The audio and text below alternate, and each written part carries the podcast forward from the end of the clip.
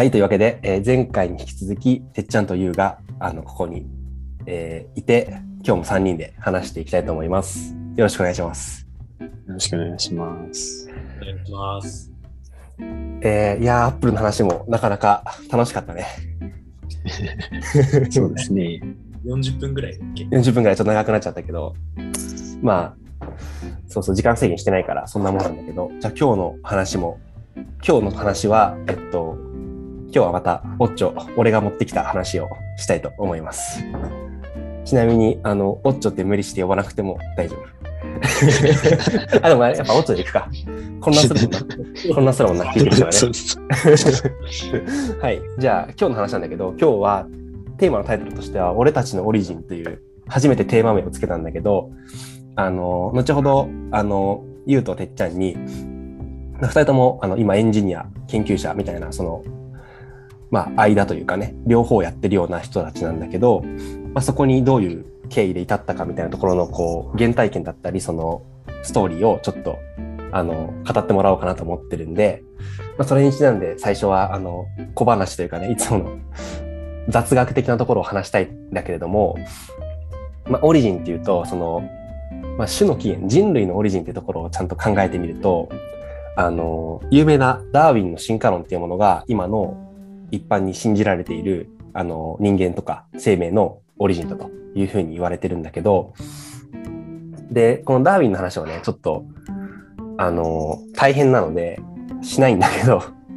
あの、150年ぐらい前にダーウィンが進化論っていう話を出したんだけど、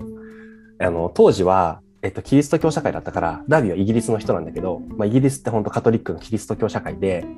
人間は神様によって、まあ、作られたと。いうのが信じられていたし、それ以外はありえないっていう、まあ、社会の中で、ダーウィンがよく調べていくと、いや、そうじゃないと。し人間っていうものがいきなり神様によってポンと今形作られたんじゃなくって、膨大な年月をかけて進化と淘汰を繰り返して、今の人間があるんだということを、まあ、ダーウィンがその膨大な研究結果から明らかにしたんだよね。で、それがすごくその受け入れられるにもまあ時間がかかったんだけれども、今この現時点ではそれがまあ常識というか、人間がどういうふうにできたかっていうと、その一個前遡るとこう、なんだろう、チンパンジーみたいな、そう猿の親戚みたいなところからどんどん派生して今の人間があるということなんだよね。っていうのが、まあ前段でありつつ、せっかくいつも気象の話をしてるんで、ちょっと気象の話を絡めてね、小話を入れたいんだけど、あの、そもそも、あの、種の起源の前に、地球ができたのがいつかっていう話で、大体これが46億年前。ちょっとてっちゃん違ったら言って。合 ってるね。多分大体、大大体。体、でだい宇宙、宇宙は大大体130億年前なんでね。そうそうそそうと言われていて、今の、今の研究成果、成果に基づいてそう推定されてるんだけど、まあ、130億年前に宇宙ができて、まあ、その後46億年前に大体地球が形成されたと。で、そっから、まあ、8億年ぐらい経った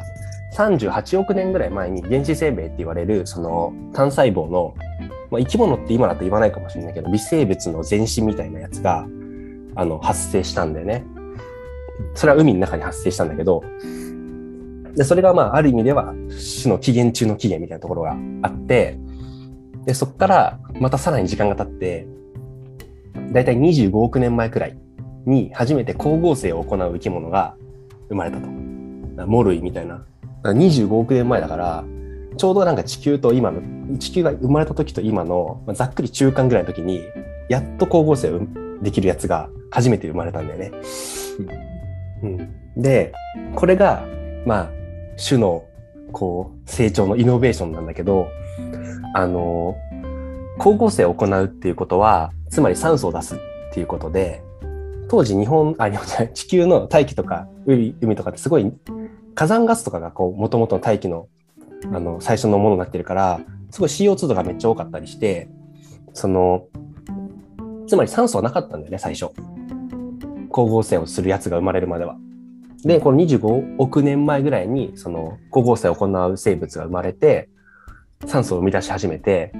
で、でも当分の間は酸素は海に溶けるんで、その海の中にその酸素が蓄積される感じ。で具体的には、なんか海の中に漂ってる鉄イオンと光合成して出した酸素が結びついて酸化鉄みたいなものがこうなんだろう海面にどんどん海面じゃない海底かどんどん溜まっていくことが起きたと。でちなみにこの時の酸化鉄とか鉄イオンとかのやつが今の自分たちが使ってる鋼鉄の大元になってるんだよね。そのそういうのが、をその時にこう堆積したものがほとんどでそういうのを今取って精錬して鉄にしてそのステンレスとか作ってるんだけどそのもともとはその25億年前ぐらいからでき始めたと。でさらにそこから進んで約20億年前ぐらいにそういうのを使い果たしてやっと海の中じゃなくて大気中に酸素が出始める。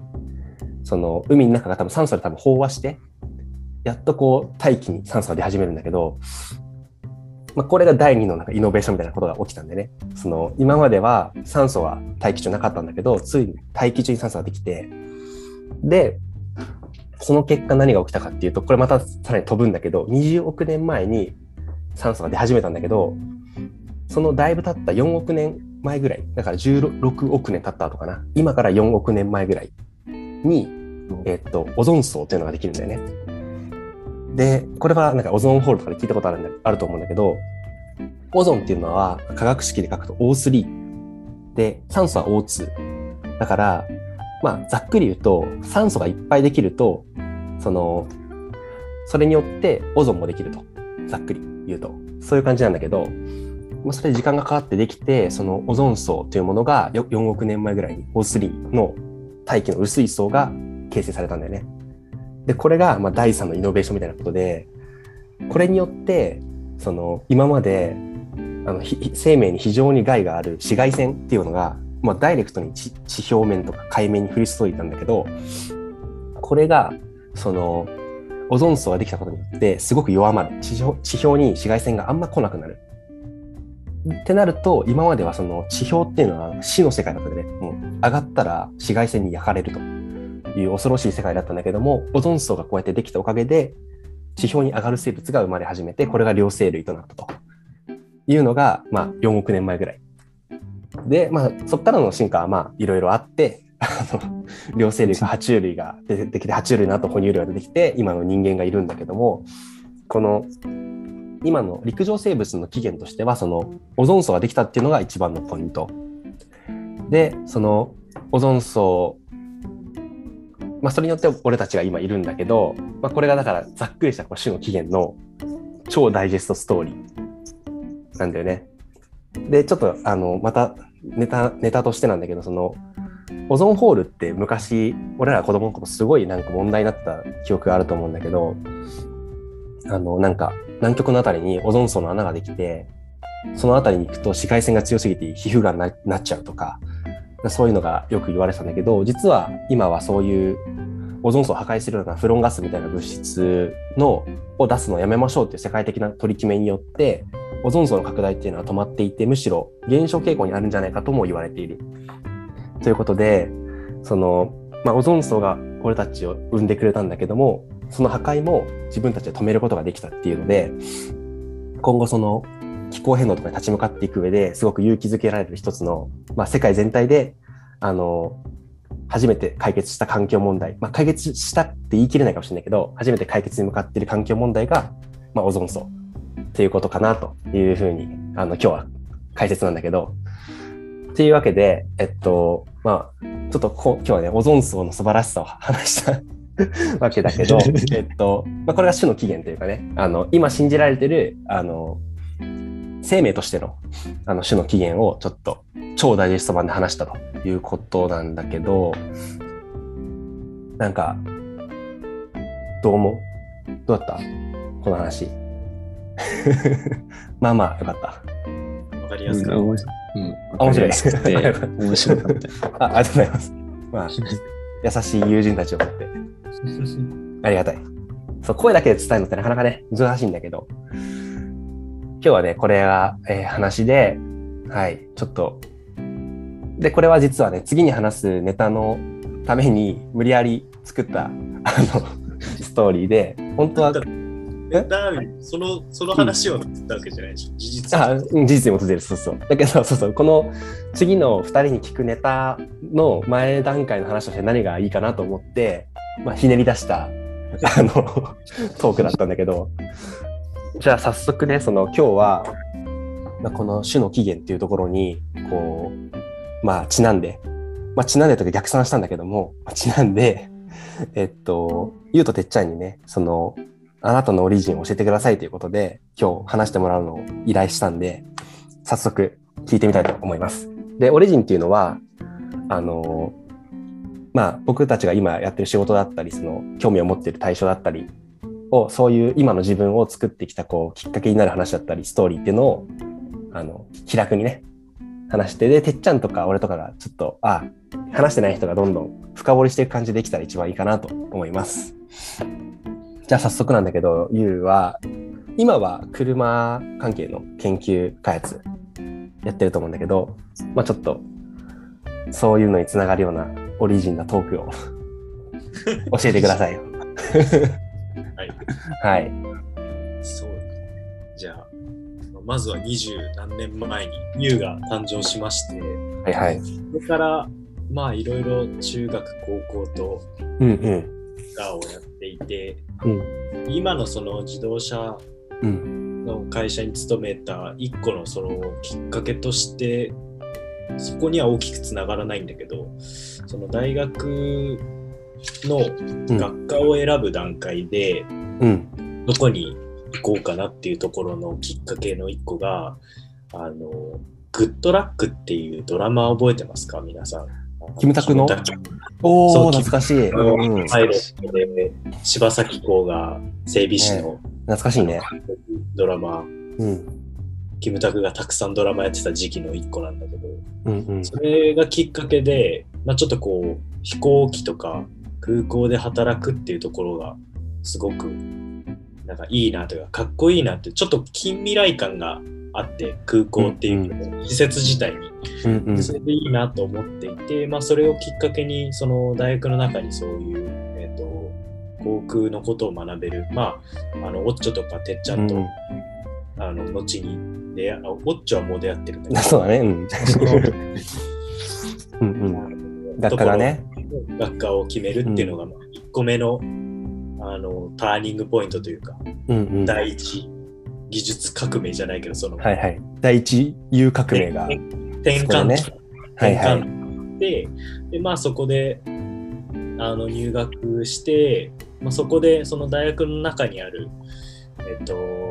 なんて言うんだろうね、あれは、こう、ちっちゃい団体みたいなところの、その学科が技術サークルみたいな感じだよね。技術サークルみたいなところに、まあ、入るっていうのが第二転換点。意外と早いんだけど。入ってすぐだもんね。で、まあ、そこでてっちゃんと出会うんだけど、うんうんそこの、そうだねえ。っと技術サークルみたいなのがいくつかあって、まあ、その中の1個を選んだんだけど、もともとその航空とか飛行機とかがやりたかったんだけど、まあ、そこのもあったんだけど、なんかこうちょっと人とかが違うなっていう、こうなんていうの合う合う合わないみたいなところで、サークルの雰囲気みたいなところなのかな？そうそうそう、うんうん雰囲気みたいなのがちょっと合わないかもなと思って、まあどうしようかなみたいなのであったので、まあ、きっかけは、入ったきっかけは結構人が依存してるかな。この人たちと一緒になんか、別に特に正直、そんなに興味がある対象ではなかったけど、その人と一緒になんかしたいっていうのがあって入ったのが第二転換点だね。うんうんうんでもそこが多分一番大きいその今の自分を形成している一個の大きいところなんだけど、まあ、少しずつそこの大学の4年間と大学院の2年間、まあ、計6年間そこで活動して、うん。まあ、その中でこういろんなそれとは別の、まあ、ものづくりの大会みたいなのに、まあ、オッチョとてっちゃんと参加したりだとか、まあ、そういうのが経て、まあ、少しずつこうものづくりなんていうのかな飛行機を作るとか、飛行会社えー、と空港会社に勤めるみたいなところよりも、どちらかというとこう物を作りたいみたいなところの、まあ、軸が軸というかこううんうん。モチベーションが1個できて、まあ、研究室ではそういったそのソフトウェアとかだけじゃないとかハードウェアだけじゃない、両方できるみたいな研究室っていうのが実はそのロボット系のああ、なるほどでね。まあそこをきっかけにそこに入ることになってでまあそこでこういろいろ研究するとかしてたんだけどまあ就職活動というかまあどういう会社行きたいかなってなった時にあんまりこう正直ロボットに興味はなくてあんまり、なんだろうな。研究はしてたけど。うん、研究してたけど、ものづくりとかそういったところに興味があるなみたいなので、まあ、そこともう一個はやっぱりこうなんていうんだろうな。えっと顧客というか B2C に近い、えっうんと、実際にお客さんに手に取ってもらえるような製品に携わりたいなっていうのが一個あって、まあ、そこからえっとまあ、自動車っていうのが一個こうポンって出てくるんだけど、まあ、そこからこう自動車に対する興味みたいなのが出てきて、まあ、今にそこ就職活動というか、まあ、その自動車の会社を主に受けて、まあ、今に至ると。でまあ、今その研究開発みたいな職種をであの、うんうん仕事をしてるんだけど正直そこの希望は出してなくて実は。あ、そうだったね、そういえば。えっと、うん。実は、その、なんていうんだろうな、俺の中の会社のそういう研究開発の人って、なんていうんだろうな、ドクターっていうか、博士課程を取っうんうんうんうん。博士課程後期を取ったドクターの人が、こう、主にいるようなイメージがあったから、どちらかというと、そっちには向いてないというか、まあ、研究もなんか、どっちかというとその近未来というかそう数年先のものづくりみたいなところが実はこう楽しいのかなと思っていて第一希望はそういう方で出していたんだけど、まあ、人事がこうね、こう人をさばいてくれる人は僕を研究開発に向いてると思ってこそこに配属したっていうのが、まあ、今の僕を作っているところだね。なるほど。いやー、ありがとうございます。はい。いや、聞きたいことはいっぱいあるんだけど、そうだな、その、ちなみになんだけど、あの、最初に、うんああの、今の会社の希望の部署っていうのは、設計みたいなところを希望したの？それともなんか生産技術とか？でない設計だね、主に。あの、多分、そう、設計のところだね。本当に、うんうん。製品としてなるのがすごい近いところのああ、そうだね、確かに。自分が書いた、まあ、図面とか CAD みたいなものが、そのまま形になって出てきたりするわけだもんね。そうそうそうそう、そういうところがいいかなと思って、まあその自分の、なんていうんだろう、学歴というか、うん。学院で出た修士号として持ってるところとしてはそこがいいのかなと思って希望したっていうのが最初そこかな。なるほど。ちなみに、あ、いいよ、てっちゃんどうぞ。なんか、そのいろいろユーマスのオリジンをいろいろ聞いていくと、なんか一つのテーマに絞ってこれって突き進むわけではなくて、なんかその時々のなんかタイミングだったり、巡り合わせで今のビューがなんか形成されてるなっていうふうに思いましたね。はい。うん。なんか、いい意味で、なんか、委ねてる感じは、委ねてるというか、その、こだわりすぎてない感じはあるなと思う。その、うん環境環境によって、この中で、なんか、自分の力をどう出せるかとか、ベストがどういう選択肢かっていうのを、こう結構柔軟にやりながら、その理想に苦しんでない感じがね、いいなと思う。本当はあっちだったのに、みたいなさ。そそうだ。確かに。う。うん。なんか、なんか後悔してる感じもしないし。そうね。まあそうポジティブに言ってくれるとすごい嬉しいんだけど、まあ、あうんある意味こう、なんだろうな、そこまでこう、どういうひ軸っていうか、正直そういうのがなかったから、まあなんかその時に、そのタイこうなんか何かを選ばなきゃいけないタイミングの一番なんか自分の楽しそうなことっていうのを選び続けた結果が今の自分になってるのかなっていう感じはするかな。なるほどね。こう、自分に変にラベリングしてないところが、あの、すごく強みだなとね、今聞いて思ったんだよね。その、俺は航空だからっていう思い込みみたいなものを強く持たないことによって、その、俺たちが出会ったサークルに一緒に入ったわけだし、で、今度は、なんか、俺はロボットだと思い込まないことによって、あの、今結構幸せに暮らしてるその自動車、それと出会えてるわけだから、その変に自分のこう経験とかその今まで来た道に固執しないっていうでその時自分がどうやったらこうハッピーかみたいなところを結構フラットに見れてるのがねすごくあの言うらしいなっていう感じはしたね。うん、細かく話すとね、いろいろあるんだけど。まあもちろんもちろん概要だからね。そうそうそう。うんみたいなのもあったりとか、それこそその整備士がかっこいいなったら入ったけど、大学の面接、面談みたいなところで、まああまりこうね、整備士になるよりも、その上の層というか、なんていうんだろう、整備士を束ねる人とかになる人材を育ててるみたいなところを聞いて、まあちょっとプチ挫折みたいなのもしつつ、みたいな。そうだよね。それあったね。結構、確かにあの時は結構なんか、マジかみたいな感じだったもんね、なんか。あうんロボットの方は、なんだろうな、まあ、考えてもいたけど、まあ、ロボットって難しいなっていうところで、うんロボットだけに絞ると、ちょっと大変かもなっていうので、こう、広げたっていうのがある。うん。じゃあどうですか？特に？大丈夫？なんかでも、ゆう、そのさっき言ってたように、なんか自分の今までのステータスとか、いる組織にとらわれずにいろんな分野に進んでいるっていうのもあるのは、多分いろんな、なんだろう、変化に対応できるみたいな感じだと思うんだけど、でも、なんかゆうとその関わりを持っている中で感じてるのは結構ゆうってこだわりうんうん。あるんだよなっていうのは。そう、俺もそれはもう、なんかうんこだわりはある。っ ていろんなところで。だからこそ逆にいろんな分野でも、その、なんだ自分の中に秘めてるこだわりを持ちつつ、外になんかいろいろできるみたいなうんうん。ところがあるから、そういうのができるんだろうなって今ちょっとうん、思い、思ったね。なんか、うん。確かに。そういうこだわりあるんですよ。外から言うと意外と。いや、